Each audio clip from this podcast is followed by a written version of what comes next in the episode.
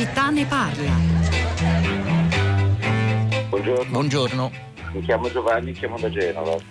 Devo fare una riflessione su, su quello che accade in questa, questa, fase della nostra vita. Due giorni fa in questa città è stato completato il ponte che sostituisce quello che è crollato due anni fa. Sì.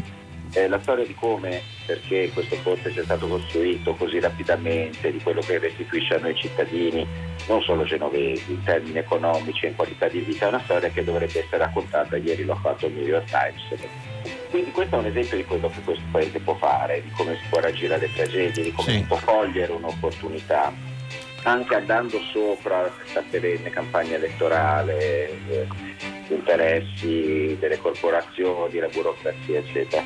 E si può vedere un raggio di speranza importante in questo, in questo modo di approcciare una- quella che poi sostanzialmente è l'unica grande opera che è stata re- eh, Mhm. realizzata in questi ultimi anni.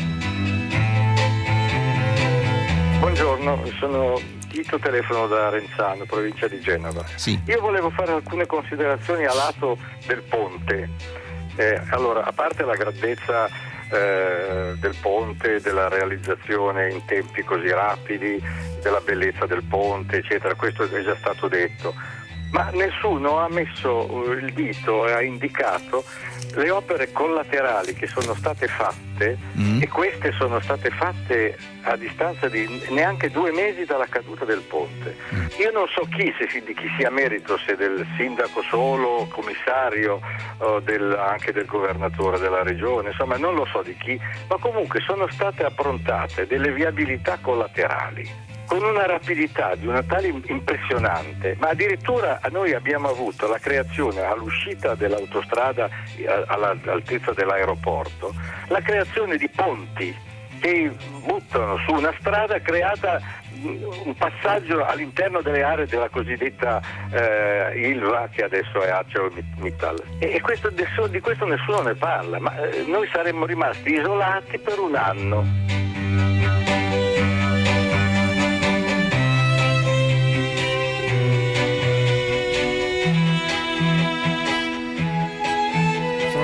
10 e 3 minuti esatti. Una buona giornata da Pietro del Soldà, benvenuti a tutta la città ne parla. Queste due telefonate arrivate stamani al filo diretto di prima pagina.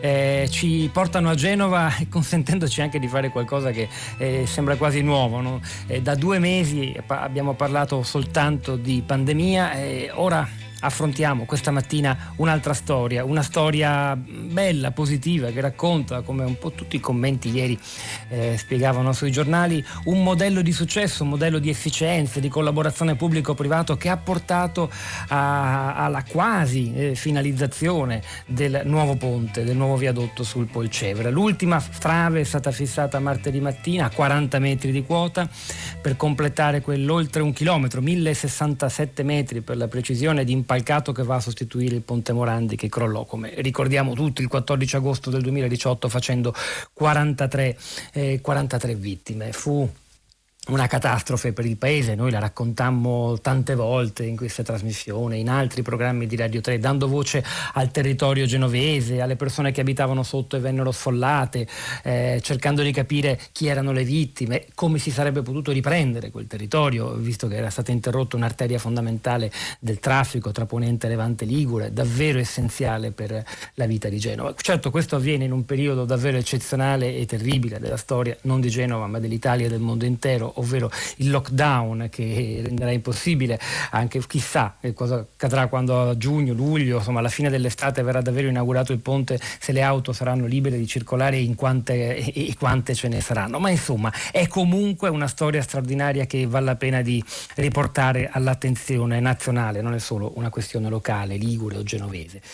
E questa storia, mh, diciamo così, fa capo ad un nome, un nome che ha avuto la responsabilità di coordinare la ricostruzione in quanto è, è stato ed è commissario per questo ed è il sindaco di Genova Marco Bucci collegato con noi. Buongiorno e benvenuto. Buongiorno a tutti voi, benvenu- eh, vabbè, grazie per il benvenuto e buongiorno a tutti gli ascoltatori. Senta, eh, allora ci sono tante cose che da, da- da approfondire, da, da scoprire intorno a quest'opera. Innanzitutto le chiedo, noi abbiamo visto anche i telegiornali, le hanno rimandate, è venuto anche il Presidente del Consiglio Conte, la Ministra eh, De Micheli, e che cosa mh, eh, manca perché il ponte sia pronto? Beh, allora in, ci sono due operazioni tecniche che verranno fatte nelle prossime due settimane, che sono il centraggio, cioè ovvero sia il ponte adesso dopo la saldatura ovviamente è un pezzo unico di acciaio, tutto saldato, che è lungo 1067 metri, quindi deve essere centrato sulle pile, parliamo di centimetri, eh? non parliamo ovviamente, cioè, è una, una manovra eh, molto importante e poi dopo deve essere poggiato sugli sugli appoggi che garantiscono la flessibilità del sistema dovuta alle dilatazioni termiche e anche ovviamente alle norme antiterremoto, ovvero sia eh, sì, a problemi eh, sismici. Quindi il ponte deve saper muoversi da solo sia per dilatazioni che per altri eventi senza crollare. Questa è la grande tecnologia che abbiamo utilizzato e questa operazione deve essere fatta nelle prossime due settimane. Dopodiché comincerà la gettata di calcestruzzo che è spessa dai, variabile dai 21 ai 26 cm e su questa, una volta che sarà asciutta, verrà stesa l'impermeabilizzazione e poi l'asfalto. Dopodiché verranno messe ovviamente tutte le ringhiere, tutti i guardrail, i pannelli solari sul lato sud che, prove- che danno l'energia e il sistema di robotizzazione per il controllo delle saldature e la manutenzione. E poi l'apriremo. Eh, tutti lo paragonano a una barca in quel vuoto, una grande nave che galleggia quasi sopra. Eh, è una grande eh, nave, vi assicuro, noi che andiamo per mare, io vado per mare spesso, l'effetto è proprio questo, quando dal di sotto si vede questa grossa carena, l'opera viva della, che, è su, che, è appoggiata sui piloni, tutta in acciaio e tra l'altro con una vernice che riflette la luce molto, molto intelligente è uno spettacolo eccezionale. Eh, in questi giorni poi abbiamo riflesso, questa, eh, la luce riflessa è stata quella della bandiera italiana, avrete visto le immagini, sono immagini da brivido. Un disegno del grandissimo Renzo Piano, il genovese Renzo Piano. E, senta, il nome, perché ci, si, so che non, non, è stato deciso, che, eh, quando e come si arriverà a definire il nome? No, ora, ora mi chiedete troppo. No. allora vuol dire che noi abbiamo nominato una commissione di alcune persone che decideranno il nome sulla base di tutti gli input che arriveranno a noi. Eh, vedremo di fare un, troveremo il modo giusto per collezionare tutti i nomi, cioè tutti i suggerimenti e diciamo verso la prima settimana di giugno avremo la, eh, la scelta.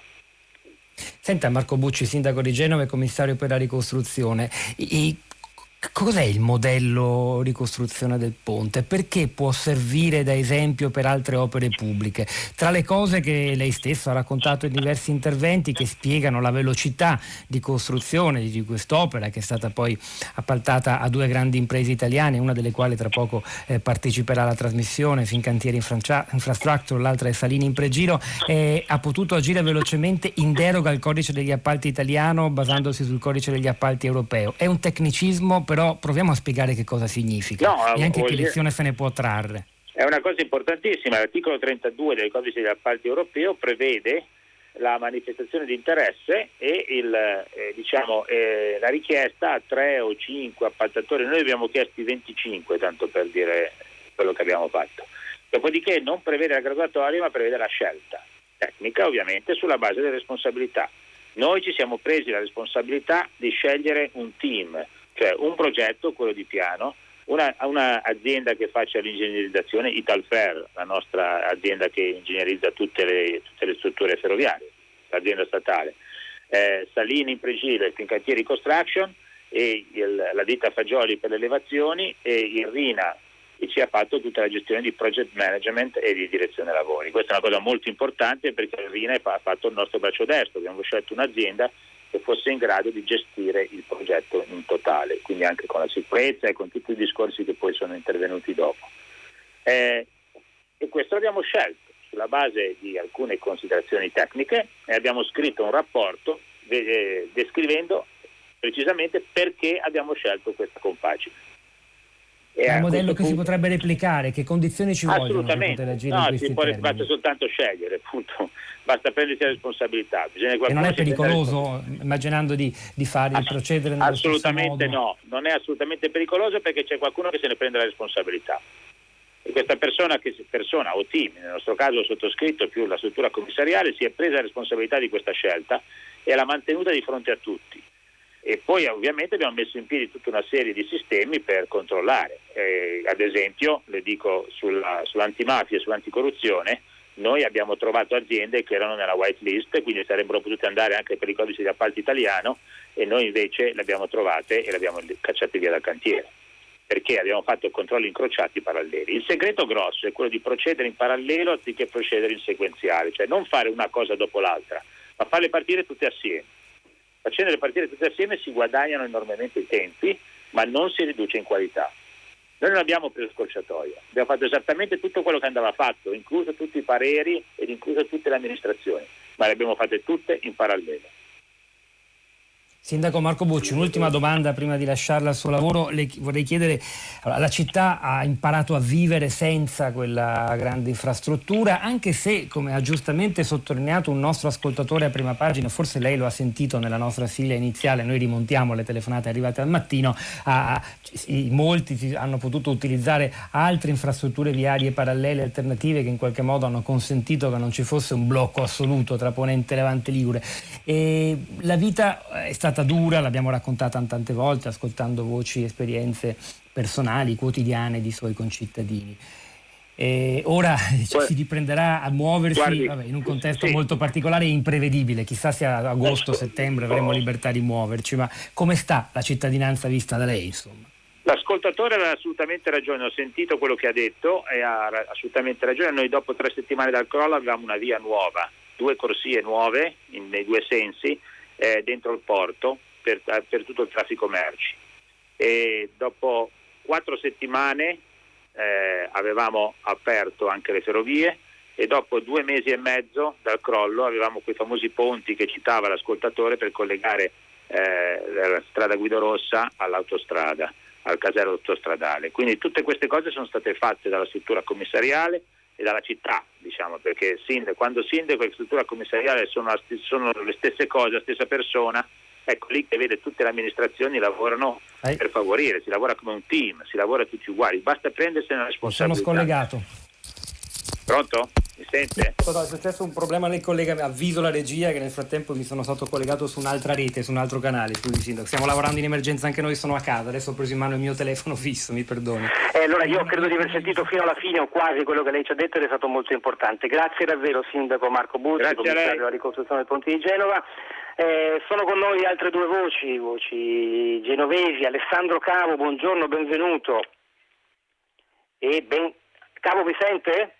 Sì, la sento, buongiorno. Imprenditore del ramo dolciario e della ristorazione, ha una storica pasticceria, liquoreria di, eh, di Cavo ed è poi l'altro rappresentante della categoria nel suo territorio, presidente della Federazione Pubblici Esercizi di Confcommercio, vicepresidente di Confcommercio Genova. Senta, eh, c'è anche Ferruccio Sansa, vero con noi, giornalista del Quattro Quotidiano. Sansa, buongiorno e ben ritrovato. Buongiorno a voi. Allora, io vorrei partire da, da, Cavo. Ricordo che più di una volta ci siamo collegati con lei nelle tante puntate dedicate a Genova perché il, eh, insomma, la, la, vita, il commercio era, erano rimaste bloccate. Ave, voi avete avuto a un certo punto, a metà dell'agosto del 2018, non dico qualcosa di simile a quello che sta vivendo l'Italia, non c'era un lockdown, però c'era un'impossibilità di vivere e di connettersi con il resto del paese. Come è stato questo lungo tempo, diciamo, fino, fino all'inizio della pandemia? Poi è arrivato qualcosa che ha reso le vite di tutti noi molto simili in realtà. È stato un, un, colpo al cuore, ovviamente, nel momento in cui è giunta la notizia del, del crollo del ponte Morandi e eh, è stata una ferita immediata nella città, quindi una città che viene spezzata in due e con tutto quello che ne consegue per quanto riguarda le attività commerciali e produttive, quindi eh, zone della città non più raggiungibili, zone che per soffocamento, un po' come se eh, fosse stata tagliata una, un'arteria, una vena, non aveva più il, il, sangue per vivere.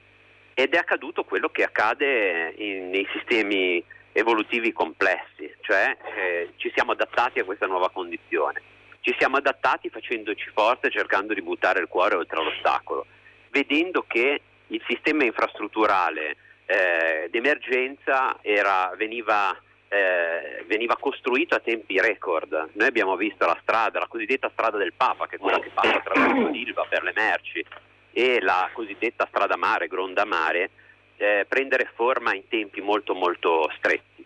E oggi vedere il, il nuovo ponte eh, pronto, illuminato e a me piace, eh, mi piace molto la frase di Renzo Piano che dice è un ponte che attraversa la Valpolcevera in silenzio, perché non è chiassoso, è elegantissimo ed è rispettoso di quello che è accaduto. Per noi è veramente una fonte di grande gioia. Ferruccio Sanza, allora, una città che rinasce, anche se rinascere in questo momento storico è davvero abbastanza particolare, usiamo un aggettivo di questo tipo.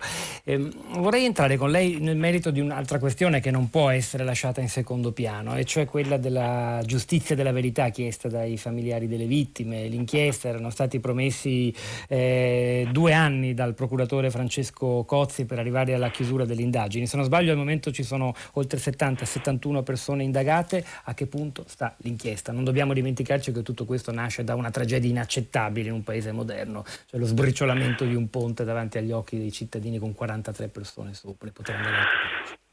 Ma, eh, stranamente coincideranno, a luglio arriverà l'ultimazione del ponte e arriverà anche la, la, diciamo, la, si concluderà più o meno l'indagine preliminare, ci sarà diciamo, l'udienza che segnerà sostanzialmente la fine delle indagini preliminari. E credo che non sia casuale, da una parte la ricostruzione che è andata avanti con tempi eh, giusti, ed è già qualcosa in Italia perché eh, già pensavamo che ci sarebbero dovuti, eh, dovuti essere tempi biblici, invece ci sono stati i tempi giusti, e dall'altra parte c'è stata un'inchiesta che pare aver portato a dei risultati importanti. Sono emerse, io credo, oltre a responsabilità eh, eventualmente penali, dalle intercettazioni che la cronaca, grazie al cielo, ha riportato, tante responsabilità morali. Ecco, quelle credo che sia giusto che rimangano e che la gente conosca mm. ed è stato importante anche eh, non solo per la vicenda del ponte, ma proprio per, per, il nostro paese vedere come erano tenute e manutenute le nostre opere pubbliche. Ecco, la vicenda del ponte in tutta questa tragedia terribile speriamo che almeno ci ricordi una cosa, come devono essere tenute le opere che sono manute, le opere di tutti, eh, perché noi italiani ci siamo dimenticati che le opere di tutti sono opere di ognuno, per cui se le teniamo male poi qualcuno di noi può morire. Anche perché nella stessa Liguria, che sappiamo essere soggetta in modo particolare al dissesto idrogeologico, soprattutto nei, nei, nei, periodi dell'anno in cui piove di più, anche se poi però il crollo nello specifico è avvenuto nel mese di agosto, ha tante altre situazioni, magari più piccole ma simili altrettanto pericolose, viadotti chiusi. Questo riguarda un po' tutto il paese. Oggi è arrivata anche una telefonata dalla Sicilia sulla Palermo-Catania che racconta di, una, di un pezzo di autostrada che ha bloccato il traffico da cinque anni ormai. Lo raccontammo a suo tempo quando crollò e lì stanno ancora a zero o quasi. E, questo può, in che misura, anche all'interno della stessa Liguria, può valere come una lezione, perché appunto le, i punti nevralgici sono molti e le zone pericolose per la circolazione. Ma noi abbiamo avuto nei mesi scorsi eh, decine di eh, tratti autostradali che sono stati improvvisamente ci si è ricordati che dovevano essere controllati e questo credo che sia stato gravissimo, e, è stata una cosa che ci ha colpito perché vedere che per anni non si vedevano in modo evidente dei cantieri, improvvisamente se ne sono ricordati, è una cosa che secondo me è molto molto grave. Ecco, io credo che eh, sia importante la lezione del ponte Morandi, cioè del nuovo ponte, perdonatemi, perché eh, è, dimostra che in Italia eh, possiamo fare delle opere pubbliche in tempi ragionevoli. Mm. Mi preoccupa il fatto che il modello Genova qualcuno lo utilizzi per pensare di togliere lacci e lacciuoli alle, e non parlo del sindaco che ha parlato prima di me, eh, lo sottolineo, però ci sono stati altri che hanno detto che si può anche snellire per esempio le norme antimafia. Ecco, stiamo molto attenti, eh, applichi- a- adottiamo e impariamo le lezioni del, del Ponte Morandi per alcuni aspetti, come diceva il sindaco, però non togliamo i, quei controlli che sono fondamentali in una terra come l'Italia dove purtroppo i soldi pubblici, gli appalti pubblici sono serviti più che per realizzare opere, per arricchire la criminalità organizzata, soprattutto in un momento in cui, come quello del virus, arriveranno miliardi di euro per appalti e opere pubbliche. Ecco, bisogna farle velocemente, bisogna imparare dalle lezioni come questa per farle rapidamente, non bisogna fare in modo che la, eh, essere veloci voglia dire sostanzialmente dare eh, denari senza controlli e alimentare eh, gli affari delle criminalità organizzate. Giusto complimentarsi per il nuovo ponte, scrive Piero dalla provincia di Cuneo, vi ricordo il nostro numero 335 5634 296, vanno bene sms messaggi via whatsapp. Giusto complimentarsi per il ponte, scrive Piero, ma ricordiamoci pure di danni e vittime, l'abbiamo appena fatto, non solo del crollo del vecchio ponte, ma pure eh, da eventi atmosferici e malgestione del territorio che mi pare perduri. E questo è il punto, eh, che funzioni come modello la ricostruzione anche per ricordarci la fragilità del territorio, la suscettibilità possibilità di, soprattutto di certe zone al dissesto idrogeologico, a precipitazioni improvvise, quello che ci immaginiamo e quasi ci aspettiamo regolarmente, soprattutto all'inizio di ogni stagione autunnale. Il viadotto di Genova, dice Barbara da Sarzana, ci dice una sola cosa, anche in Italia esiste la serietà, l'efficienza e riguardo per i cittadini, la mobilità e l'economia. Se fosse sempre così per tutti i nostri annosi problemi, l'Italia sarebbe nuovamente il paese pilota nel mondo. Molti messaggi vanno in questa direzione, forse c'è anche voglia di sentire raccontare una storia positiva, una storia di successo, di cooperazione anche, soprattutto tra pubblico e privato. Amelia, buongiorno, finalmente si parla del ponte, qualcosa di veramente positivo. Marcello Sorrentino, buongiorno e benvenuto. Buongiorno, grazie a voi e buongiorno a tutti gli ascoltatori amministratore delegato di Fincantieri Infrastructure che come vi dicevo accanto insieme in partnership con un'altra grande impresa che realizza infrastrutture nel nostro paese cioè Salini il Pregilo è stata protagonista di questa operazione che ormai è giunta dire, all'ultimo miglio. Anzi no il miglio è compiuto. Ci sono gli ultimi passi ce li ha spiegati il sindaco Marco Bucci poco fa e poi verso la fine dell'estate il tutto sarà ultimato. C'è una cosa che voglio chiederle, Marcello Sorrentino. Eh, tra gli aspetti di questo modello efficiente, che in tempi giusti, quelli che dovrebbero esserci sempre, forse veloci dal punto di vista italiano, velocissimi, viene raccontata e forse va enfatizzata, molti giornali anche la commentavano, una buona, efficiente collaborazione tra pubblico e privato che non si ritrova sempre in merito di grandi opere. Ci racconta com'è andata dal vostro punto di vista? Guardi, io posso dire senza, senza supponenze, lo dico, lo dico, con semplicità, e io capisco e apprezzo tutta questa enfasi che si è creata intorno a questo lavoro che stiamo completando, io sono Scaramanti, non l'abbiamo ancora completato, quindi eh, fino alla fine. E, però io posso dire, ripeto, senza supponenza, che per quanto ci riguarda come gruppo Fincantieri, la mia società una società che è nata tre anni fa proprio allo scopo di diversificare nell'ambito delle infrastrutture terrestri, diciamo, le sue competenze prevalentemente navali, per noi il rispetto della parola data, cioè il rispetto di un contratto, il rispetto della data contrattuale di consegna lavori, per noi è la regola. Noi da anni consegniamo grandi manufatti navali, navi anche di centinaia di milioni di euro, allora quando sottoscriviamo il contratto eh, commerciale, noi indichiamo la data e la data è quella, anche perché quel cliente lì per quella data ha già venduto quel prodotto lì magari a migliaia e migliaia di croceristi i quali coronano il sogno della loro vita, quindi per noi non rispettare quel giorno sarebbe una grave cattura, al di là delle penali eh, esosissime che, che, che essi, i contratti contengono, però per noi è una prassi consolidata, cioè nostro, la nostra capacità, diciamo, il nostro saper fare, il project management che diciamo, caratterizza la nostra struttura e concezione produttiva eh, è fatta con questo scopo, tra le varie cose con questa finalità. Ecco, noi vogliamo, questa è la nostra ambizione, forse con Genova ci siamo riusciti, eh, trasferire questa nostra capacità di project management e quindi di rispetto della promise anche alle opere pubbliche.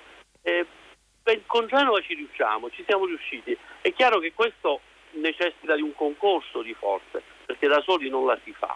E quello che ha funzionato a Genova è proprio questa concorsualità finalizzata all'unico obiettivo, cioè fare il lavoro, farlo bene e farlo presto. Senta, ma ci vuole l'emergenza in Italia perché le cose fatte bene funzionino? Questa è la tragedia. Questa è la grande questa, domanda, questa, no? Questa è la tragedia. Io le faccio un esempio. È crollato 20-10 giorni fa, adesso lo ricordo, lì sul Magra, è crollato un altro ponte. Con i miei tecnici, così, che poteva essere anche. un'altra strage, solo che è accaduto nel lockdown e non c'erano autovetture per sopra. Istinto, così come abbiamo fatto col Polcevra, anche perché lei sa, Fincantieri è una società che per un terzo votata in borsa, per due terzi è una società partecipata dallo Stato. Per istinto, per spirito di servizio, ho messo alcuni tecnici miei a lavorare e a elaborare un'ipotesi progettuale. Un'ipotesi progettuale che realizzerebbe quel manufatto là in 6 mesi, 5-6 mesi realizzeremo un manufatto, manufatto definitivo. Ho avuto modo di informalmente di, di, dirlo al Presidente della Regione, ho incontrato informalmente il Sindaco di Aulla, così senza pretese, semplicemente allo scopo di dire Fincantieri sarebbe in grado di fare quel ponte in cinque mesi definitivo. Apprendo dalla stampa che ANAS stia forse organizzando, appaltando, non so cosa intende fare, affidare o studiare la, la lavorazione di questo ponte per fare un ponte provvisorio dalla, per mesi, sei mesi un ponte provvisorio, poi chissà quando si farà il ponte definitivo e chissà quanto costerebbe sia il ponte definitivo che il ponte provvisorio. Questa è notizia dell'altro giorno, io spero che magari si valuti anche la capacità del sistema produttivo che il Paese ha, non parlo di Fincantieri, perché certe opere si possono tranquillamente fare in un breve tempo, in qualità e magari anche con meno soldi. Marcello Sorrentino, amministratore delegato Fincantieri Infrastructure, grazie. Buongiorno a Giovanni Mondini, presidente Confindustria Genova, benvenuto a tutta la città ne parla. Buongiorno. Presidente, l'abbiamo chiamata, abbiamo chiamato lei, siamo anche collegati con un, con un, imprenditore che ha un negozio, un'attività commerciale a Genova che è Alessandro Cavo, tra poco coinvolgiamo anche lui, per capire come è stato questo eh, lungo periodo senza il ponte per l'economia genovese, sia quella al dettaglio del commercio, sia quella dell'industria e dell'attività legata ovviamente in primo luogo al porto e poi è sopraggiunto il lockdown quindi vabbè, la situazione si è resa diciamo, un po' la stessa dappertutto. Che cosa vi aspettate quando non solo ci sarà la riapertura del paese, speriamo presto, ma il ponte funzionante e soprattutto come ha resistito il tessuto industriale della vostra città? Ma guardi, dopo i primi due mesi oggettivamente di grossa difficoltà, perché insomma la città è stata tagliata in due e quindi bisognava velocemente ripristinare proprio delle, dei collegamenti, soprattutto per, per, il porto, considerando anche che si era interrotta una linea ferroviaria dedicata a un carico merci. Quindi insomma all'inizio è stato molto difficile, ma devo dire che nel giro di due o tre mesi, grazie anche subito a un intervento dove tutta la comunità genovese si è mossa con grande senso di responsabilità, dalle istituzioni alle imprese, al commercio, io credo che si è ridotto molto uh, quello che poteva essere una perdita economica molto più rilevante. C'è stato oggettivamente, ma nel giro di due o tre mesi si è, ci si è ripresi subito. E poi è stato molto importante poter dare a, all'esterno, ai nostri clienti, ai nostri investitori, a chi ha a che fare con la città di Genova, la sensazione che il ponte sarebbe stato costruito velocemente. Questo è stato fondamentale per poter mantenere poi eh, tutti i contratti, soprattutto per il mondo del porto. Quindi il fatto che poi ci sia stata una gestione commissariale che ha dato subito un impulso e, ed era credibile e ha fatto capire che nel giro di un anno e mezzo, due avremmo riavuto il ponte, questo è stato fondamentale. Ci sono, eh, ciò nonostante, realtà che hanno pagato un prezzo più alto, imprese che hanno, sono, hanno dovuto chiudere, danni diciamo, permanenti? Beh, sicuramente su, più che altro sul mondo del commercio, piccolo commercio, soprattutto chi era colpito dalla cosiddetta zona rossa, eh, ha avuto oggettivamente molti più problemi. Eh, poi ricordo che insomma, Genova è stata una città che ha subito anche tante chiusure per allerte rosse che uno magari non ci pensa, ma se sono una al mese iniziano a impattare. Poi c'è stato il problema della fortissima mareggiata eh, lo scorso autunno che ha devastato il Tiguglio e parte del Ponente. Diciamo, poi ora è arrivato questo, che vabbè, questo ovviamente riguarda tutta Europa e tutto il mondo, ma anche la nostra regione già colpita negli ultimi due anni, non è stato certamente un momento facile, non c'è dubbio, però siamo anche orgogliosi di poter sentire in tutto il mondo che si parla, come in questi giorni, di modello Genova. Sì, questo... Devo dire che le foto del ponte di Renzo Piano hanno fatto davvero il giro, il giro, del pianeta, è un po' una buona notizia per tutti e soprattutto perché viene dall'Italia che a livello globale fino a pochi giorni fa era soltanto una fonte di terribile notizie, una specie di prima linea globale nella lotta contro la pandemia. Le chiedo un'ultima battuta a proposito di questo, eh, a lei in quanto rappresentante degli industriali genovesi, voi che cosa vi aspettate? State premendo per la riapertura? È evidente il dibattito che c'è in questo momento nel Paese, anche all'interno perfino del del nostro pubblico, tra chi preme sull'acceleratore e chi invece guarda più alla paura di un eh, rialzo del contagio, come ad esempio è accaduto in Germania. Eh, che cosa vi aspettate e che cosa volete, che cosa chiedete? Bah, eh, io credo che è, è, appurato oramai che col virus ci dovremmo convivere e quindi così come sosteniamo da tempo bisogna riaprire, bisogna riaprire e gradualmente arrivare a riaprire tutto perché è inevitabile. Ovviamente eh, ci sono del, per noi rimane un mantra, una Bibbia direi, quelli che sono i protocolli sulla sicurezza, quello che era stato firmato fra le parti sociali il 14 marzo, che poi è stato integrato il 27 aprile mi sembra, o no, non mi ricordo, eh, il 20 aprile mi scusi. Quindi sì. questo deve essere la Bibbia per chiunque, che sia un'industria, sia un'attività commerciale, sia un ufficio amministrativo, sia la persona che si reca sui mezzi pubblici, bisogna assolutamente osservare le disposizioni e se possibile fare anche qualcosa di più. Con questo noi sosteniamo che molte imprese, mi scusi, lavorano già sin dall'8 marzo, da quando c'è stato il lockdown totale, quelle che hanno potuto lavorare per i servizi essenziali e rappresentare le filiere strategiche. Hanno lavorato adottando i protocolli di sicurezza ed è appurato che ci sono stati pochissimi contagi quando, ed eravamo nel pieno ancora della pandemia e quando ci sono stati sono intervenute bene tutte le procedure operative da applicare per l'isolamento e anche delle persone con cui aveva lavorato. Così bisogna fare, io penso che noi dobbiamo pensare che al 98% la gente, le persone sanno rispondere a queste mm, prescrizioni, a, a, queste disposizioni, senza dover essere sanzionati o obbligati a farlo. Bisogna fare, credo, un salto culturale importante in questo paese, rimetterci in moto, sapendo una che grande siamo sfida, una grande sfida che richiede... di quello che si sembra che richiede responsabilità e capacità di coordinamento tra competenze e settori diverse, anche per questo che abbiamo scelto di raccontare questa storia stamattina, non solo per l'importanza in sé che essa riveste, in quanto rappresenta appunto un, un modello di cooperazione, di intreccio di diverse competenze, perché lo scenario che abbiamo di fronte è complesso e richiede che ciascuno faccia la propria parte, anche i singoli cittadini appunto con responsabilità attiva, non solo obbedendo a delle, a delle leggi che debbano disciplinarne il comportamento. Giovanni Mondini, Presidente Confindustria Industria a Genova, grazie davvero. Alessandro Cavo, vorrei chiudere con lei questa prima parte di tutta la città ne parla, tornando alla città appunto di Genova, che appunto era zona rossa quando crollò il ponte, si è ritrovata a essere zona rossa come tutto il paese un anno e mezzo dopo, poco meno.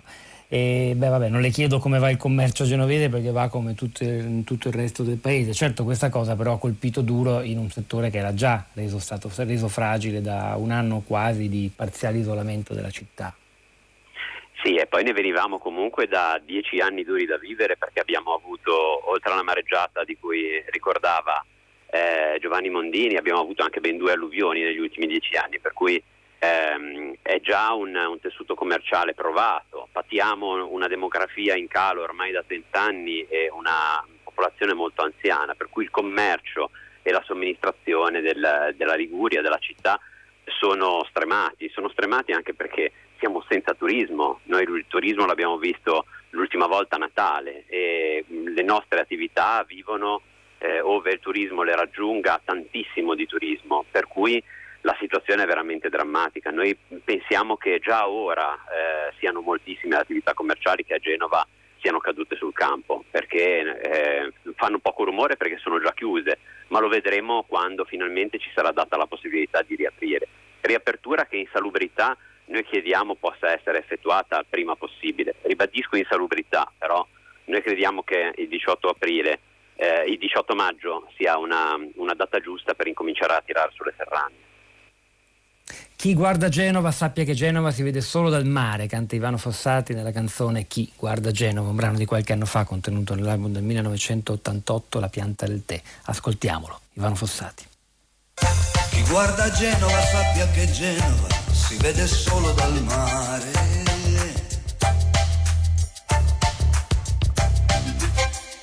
Quindi non stia lì ad aspettare.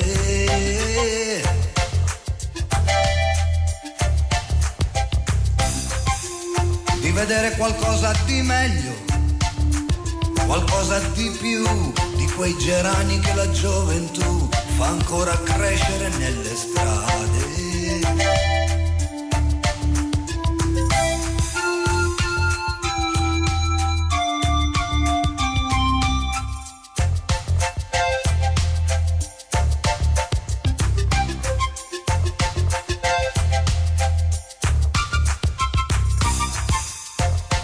Di guerra senza nessun soldato, senza che il conflitto sia mai stato dichiarato.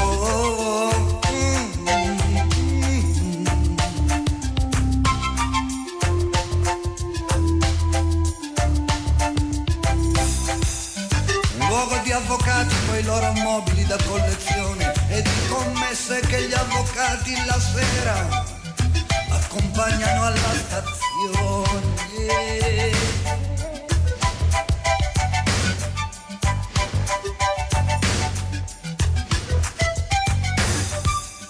Commesse senza parola e senza restituzione. E giù alberghi della posta, per ritorni senza eleganza e senza sosta. Restiamo volentieri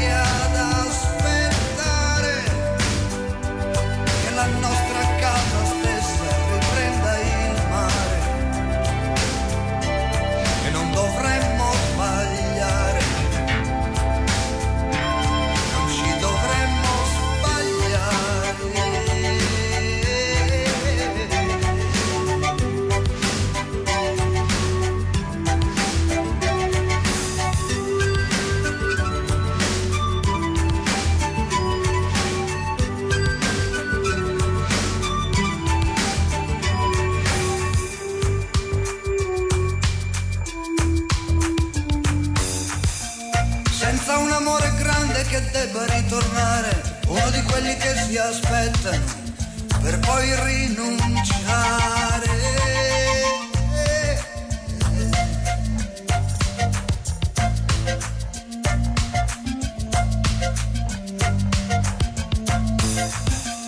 Bella signora che mi lusingi citando a memoria le mie canzoni, il tuo divano è troppo stretto perché io mi faccio delle illusioni.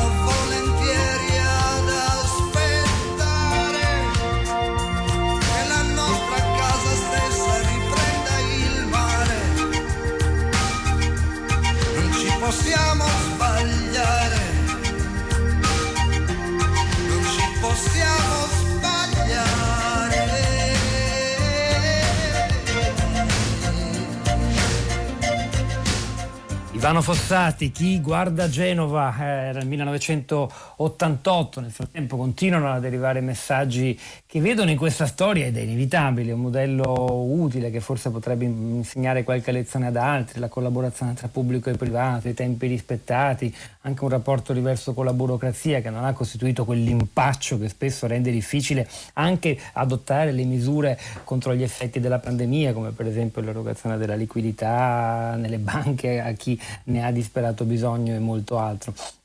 Eh, buona giornata, la tragedia del ponte di Genova eh, sta vedendo la luce, scrive Roberto, complimenti a chi ha contribuito, ora l'Italia non ha bisogno di altri ponti nuovi ma di ponti sicuri, ripartiamo da qui. Barbara Florio, buongiorno e benvenuta.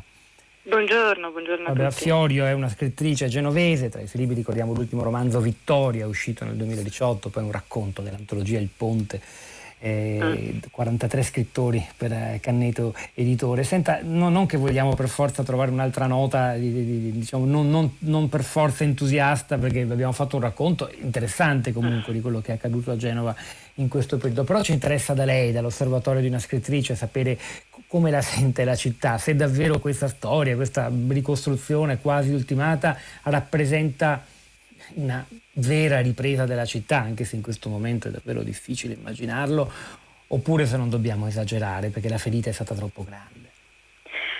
Ma eh, noi genovesi non siamo noti per eh, esprimere proprio tanto entusiasmo però siamo noti invece per risorgere, eh, forse più che la superba dovremmo essere chiamati l'araba fenice perché sono davvero tante le volte in cui Genova si è rimessa in piedi e spesso con le proprie forze eh, e che ha avuto gli occhi del mondo puntati addosso, ma penso a tanto, penso al G8, penso all'alluvione, penso al crollo del Ponte Morandi.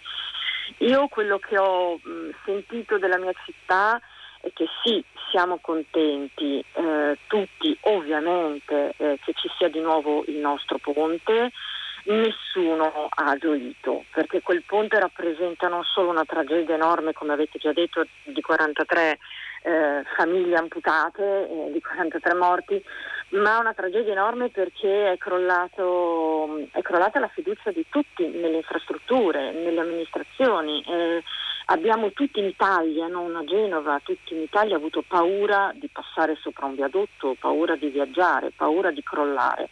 Cioè è mancato letteralmente il, il terreno sotto i piedi. È stato un tradimento che abbiamo vissuto, quindi sicuramente rivedere un ponte in piedi è importante Mm, però è una ferita, una ferita grossa. Eh, e noi genovesi insomma in questo siamo, siamo quelli, abbiamo, pochi giorni fa abbiamo festeggiato la liberazione a Genova, mm, come in tutta Italia anche da noi il 25 aprile è molto importante, noi a Genova ci siamo liberati due giorni prima e siamo una medaglia d'oro alla resistenza, unica città in tutta Europa che ha cacciato i nazifascisti fuori due giorni prima che arrivassero gli alleati, siamo fieri, siamo orgogliosi, siamo tosti, abbiamo una personalità forte, eh, non, eh, non, gioiamo, ecco, non festeggiamo ma ci rialziamo in piedi.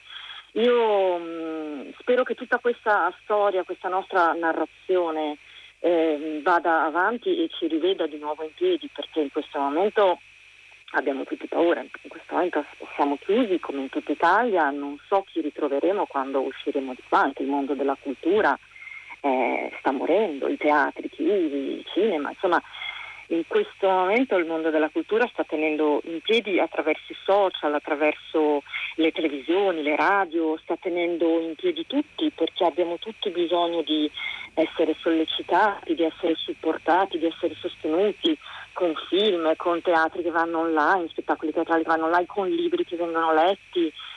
Ma, ehm, ma in realtà la cultura, per esempio, poi qualcuno se ne ricorderà? Ecco, c'è un po' tanto che a me spaventa. Anti- ah, eh. Barbara Fiori ha anticipato con queste parole quello che accadrà domani durante tutta la giornata Radio 3, nel primo maggio, noi lo, lo, lo celebreremo la festa mm. dei lavoratori, dedicandolo in particolare al lavoro, al lavoro, culturale che ci sta molto a cuore. Vorrei chiedere un'altra cosa, abbiamo un minuto e mezzo circa. Sì. La, la, reazione eh, di, di, Genova così tosta, così fiera, come lei ha detto, magari no, non molto sorridente, ma compatta e unita come ai tempi della liberazione generazione. Eh, mm. C'è stata in termini di maggiore socializzazione, cioè si, è, si è, ha reagito insieme compattandosi? Questo potrebbe essere interessante per capire anche come reagiremo, reagiremo noi come paese quando finalmente potremo incontrarci. Cioè, a un grande dolore si può reagire una collettività oggi nel 2020 è ancora in grado di reagire compatta oppure no? Siamo troppo individualizzati, quindi alla fine questa cosa non, non, non si riesce più a fare. Eh, io credo che ci sia stata al momento del crollo del ponte. Eh, credo che per quei primi mesi, quei primi giorni, soprattutto sia stata molto forte eh, l'unione di tutti i genovesi. Eh, una banalità, abbiamo lasciato tutte le strade libere per lasciare che le, le, ambulanze passassero per due giorni, eravamo in silenzio, fermi, che lasciavamo spazio a chi doveva muoversi. La Genova da questo punto di vista ha sempre risposto. Um, poi insomma siamo stati un po' sfiancati da, da tutto, dagli eventi, da, da, prima sentivo che parlavano delle alluvioni, delle mareggiate, insomma purtroppo eh, veramente Genova è stata azzoppata tanto, però io vedo nel mio quartiere, io sono da 60 giorni chiusa in casa, eh, esco solo per fare la spesa alla settimana, mh, mm, ci stiamo aiutando in tanti, tra vicini, tra vicini di palazzo, eh, non stiamo... E questa è la cosa importante, Bar- sì. Rimaniamo e chiudiamo con la sua intervista con questa, con questa bella immagine del suo quartiere, Barbara Fiorio. Grazie. GR3 Onda Verde, a tra poco per le vostre voci e i vostri commenti sui social network. Tutta la città ne parla.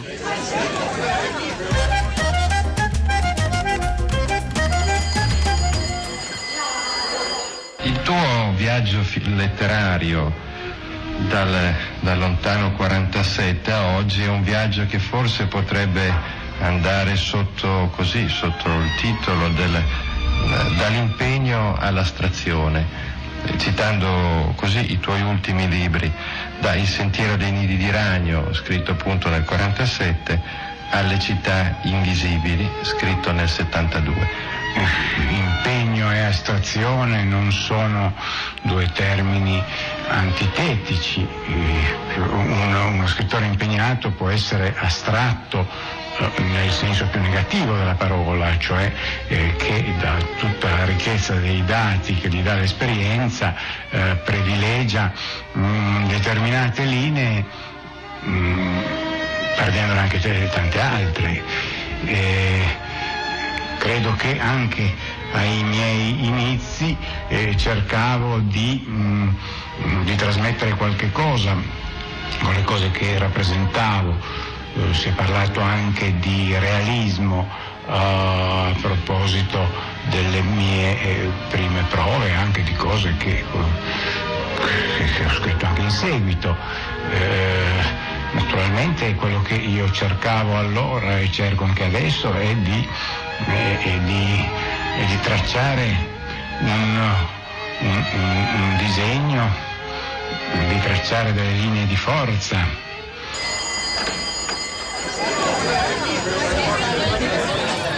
questa era la campanella con la quale finisce un'altra delle lezioni di Radio Scuola. Ancora una volta vi abbiamo sentito, fatto sentire un assaggio di questo nostro nuovo mini sito all'interno del sito di Radio 3 che rende disponibili per studenti, genitori e insegnanti lezioni molto belle basate sullo straordinario materiale d'archivio di Radio Rai per, eh, insomma, per sopperire all'assenza eh, dalle aule scolastiche, per eh, aiutare nella propria formazione i ragazzi, gli studenti del liceo. In particolare quello che avete avete sentito era la, un estratto dalla prima lezione di letteratura italiana, una delle dieci materie che ritrovate sul nostro sito, su Radio Scuola, dentro il sito di Radio 3, curata da Clementina Palladini, la nostra collega professoressa eh, di Fahrenheit. Vi abbiamo fatto ascoltare, l'avete riconosciuto, immagino, la voce di Italo Calvino. È il momento di tornare eh, a, a, parlare di Genova, Genova al centro della nostra attenzione questa mattina. Eh, la ricostruzione del ponte giunta alla posa dell'ultimo tratto del viadotto, mancano ancora eh, alcune settimane di lavoro, forse due, forse tre mesi affinché il ponte sia davvero pronto, questo meraviglioso ponte di Renzo Piano che ha fatto un po' il giro del mondo come una storia positiva che viene dall'Italia pur in prima linea nella lotta contro la pandemia. Sara Sanzi, passiamo ai social network. Ciao Sara. Buongiorno, buongiorno Pietro, buongiorno a tutti i nostri ascoltatori. Iniziamo proprio da un ascoltatore, da Alberto, che su Facebook ci scrive da Ligure vorrei far notare che un'intera regione ha accettato i disagi senza andare quotidianamente in escandescenze ogni giorno. Ha lasciato lavorare centinaia di persone a tutti i livelli, ma non ha dimenticato cosa è successo e perché. Di una ferita parla anche su Twitter Luca Bizzarri che è genovese, è un attore, è il presidente di Palazzo Ducale e scrive grazie davvero a chi ha creato questo ponte, ma a, a chiunque venisse voglia di festeggiare ricordo che abbiamo messo un cerotto su una coltellata profonda e mortale. 43 famiglie ci sono solo loro. E a proposito di, genovese, sem- di genovesi, sempre su Twitter abbiamo Gianni che ricorda un altro genovese che ci ha lasciato ieri e dice il Covid uccide anche un genio. Germano Celant aveva iniziato organizzando Cineforum, l'arte povera è stata molto ricca. Allora, torniamo fisicamente a Genova, telefonicamente è ovvio, con un'ascoltatrice che si chiama Marta. Buongiorno e benvenuta Marta. Eh, salve, buongiorno, buongiorno a tutti. Come va? Che dice? Ha ascoltato? Sì, ho ascoltato con eh. veramente interesse la trasmissione perché mh, abito in un paese in provincia di Genova e lavoro in una società impiantistica importante che eh, ha la sede proprio lo stabilimento sotto l'ex Ponte Morandi, quindi personalmente mi sono trovata coinvolta eh, sia dal punto di vista lavorativo che dal punto di vista personale da quanto è successo col crollo del ponte e l'esperienza è stata forte da tanti punti di vista. Sicuramente la tragedia del, delle persone che sono morte, le famiglie, i residenti, chi proprio ha vissuto sulla propria pelle e in ambito ristretto familiare la tragedia accaduta. e poi tutti quanti noi genovesi, liguri che abbiamo dovuto eh, reinventarci un modo per attraversare la città. E l'esperienza è stata forte, significativa e, e importante per me e penso per, per tutti i genovesi e la Liguria. Avrei tantissime Grazie, cose Marta. da dire, ma non vorrei Sì, spazio agli altri. Comunque, Esatto, anche rispetto ai perché- collegamenti, sì. sì, è, è importante, vorrei soltanto dire questa cosa, scusate, che mh, ho, ho ritrovato i miei colleghi, familiari, amici, dei sentimenti molto buoni, molto positivi, senso civico, dicevamo prima, rispetto delle regole, serietà e questo è, è importante. Malgrado la Grazie tragedia a davvero. Genova ce l'ha fatta. Grazie a voi. A Genova si trova anche Chiara, buongiorno, benvenuta. Buongiorno, buongiorno. Che ne pensi? Dicevo, Chiara? noi siamo fieri di Genova, questa bellissima storia del, del ponte per la velocità, è un modello di efficienza italiana che quando vogliamo si può attuare, quindi attua- attuiamo anche i controlli agli altri viadotti, eccetera, eccetera.